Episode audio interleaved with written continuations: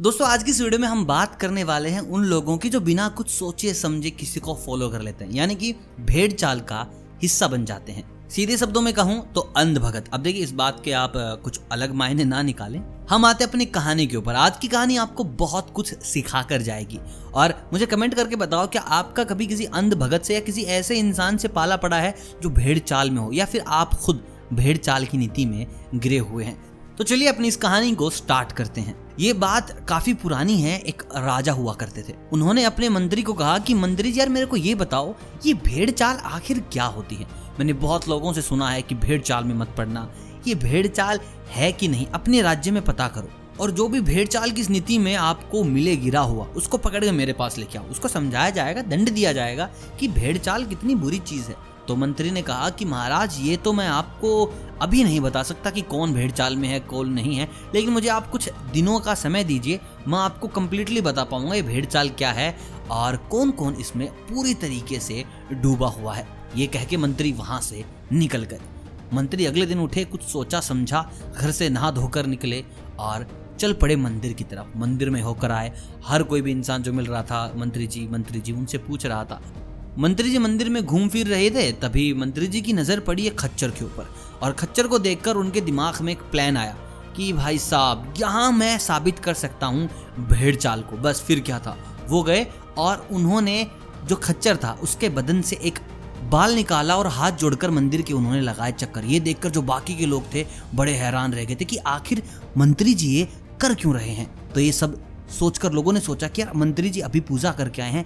देखते हैं ऐसा कुछ करने से क्या होगा। मंत्री जी की सक्सेस का यही तो राज नहीं है कि भाई वो खच्चर के बदन से बाल निकालते हैं और उसके चक्कर लगाते हैं। धीरे धीरे तीन लोग आए, चार लोग आए, पाँच लोग आए, छह लोग आए। लोगों को पता चला कि भाई, ऐसे अगर तुम बाल खींचोगे और तीन चक्कर लगाओगे तो तुम बड़े आदमी बन जाओगे, मंत्री जैसे इंसान बन जाओगे और धीरे धीरे लोगों का तांता लग गया। ये बात धीरे धीरे राजा तक पहुँची कि ऐसा एक खच्चर है, जिसका अगर तुम बाल निकालो और तीन चक्कर लगाओ तो आप बड़े विद्वान बन जाएँगे, आप बड़े पैसे वाले बन जाएँगे, आपके पास कुछ ताकतें आ जाएँगी। बस तो फिर क्या था? राजा ने संदेशा भेजा कि उस खच्चर को सभा में बुलाया जाए।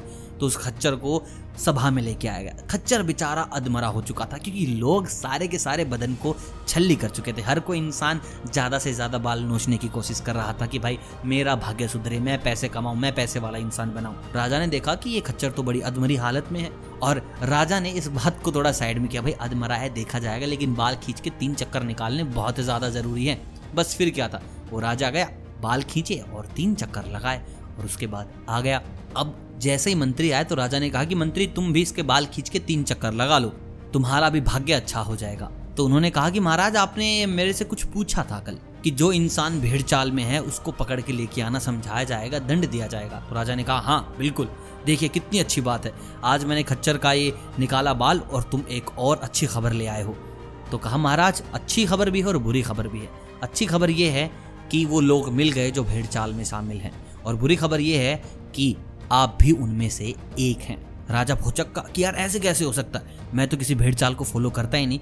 तो मंत्री ने समझाया कि महाराज, जिस खच्चर का आपने बाल निकाला है, क्या आपको इसका इतिहास पता है? क्या आपको पता है खच्चर आया कहाँ से? क्या आपको पता है खच्चर के ऐसे बाल निकालेंगे तो क्या होगा, क्या नहीं होगा? आपने बस सुना और भेड़ चाल में लुप्त हो गए। और आप ही नहीं, हमारा पूरा राज्य ऐसा है। किसी को भी नहीं पता था बाल खींचने से क्या होगा। तो महाराज ने कहा कि यार, ये तो हमसे बहुत बड़ी गलती होगी आखिर बताएँ, बाल खींचने से क्या होगा? तो मंत्री ने कहा, कुछ भी नहीं होगा। ये बाल सबसे पहले मैंने निकाले थे। इसी चीज़ को दर्शाने के लिए कि भेड़ चाल का दोषी कौन कौन है। दोस्तों, हम भी बहुत बार क्या करते हैं, बिना जाने पहचाने किसी चीज़ की जाँच पड़ताल निकाले पड़ जाते हैं कि भाई हाँ सब ये कर रहे हैं तो यहाँ ये कर लेते हैं। यहाँ हर कोई आदमी मत्था टेक रहा है तो साला हम भी मत्था टेक लेंगे। यहाँ इंसान ऐसा कर रहा है तो हम भी कर लेंगे।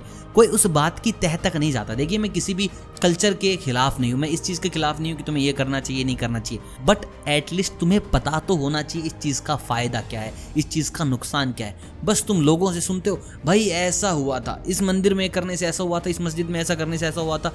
भाई ऐसा बिल्कुल गलत है। अगर आप भी भेड़ चाल वाले हैं तो थोड़ा सुधर जाओ, संभल जाओ और कुछ प्रोडक्टिव करो अपनी ज़िंदगी में और आई होप कहानी से आप ज़रूर कुछ सीखे होंगे। अगर कुछ कहानी से सीखा है तो प्लीज़ लाइक कीजिएगा वीडियो को चैनल को कीजिएगा सब्सक्राइब अगर आप चैनल पर नए हैं तो। मैं मिलता हूँ आपसे बहुत जल्द ऐसी ही कहानियों के साथ और भीड़ चाल से अपने आप को बचाएँ। अलविदा।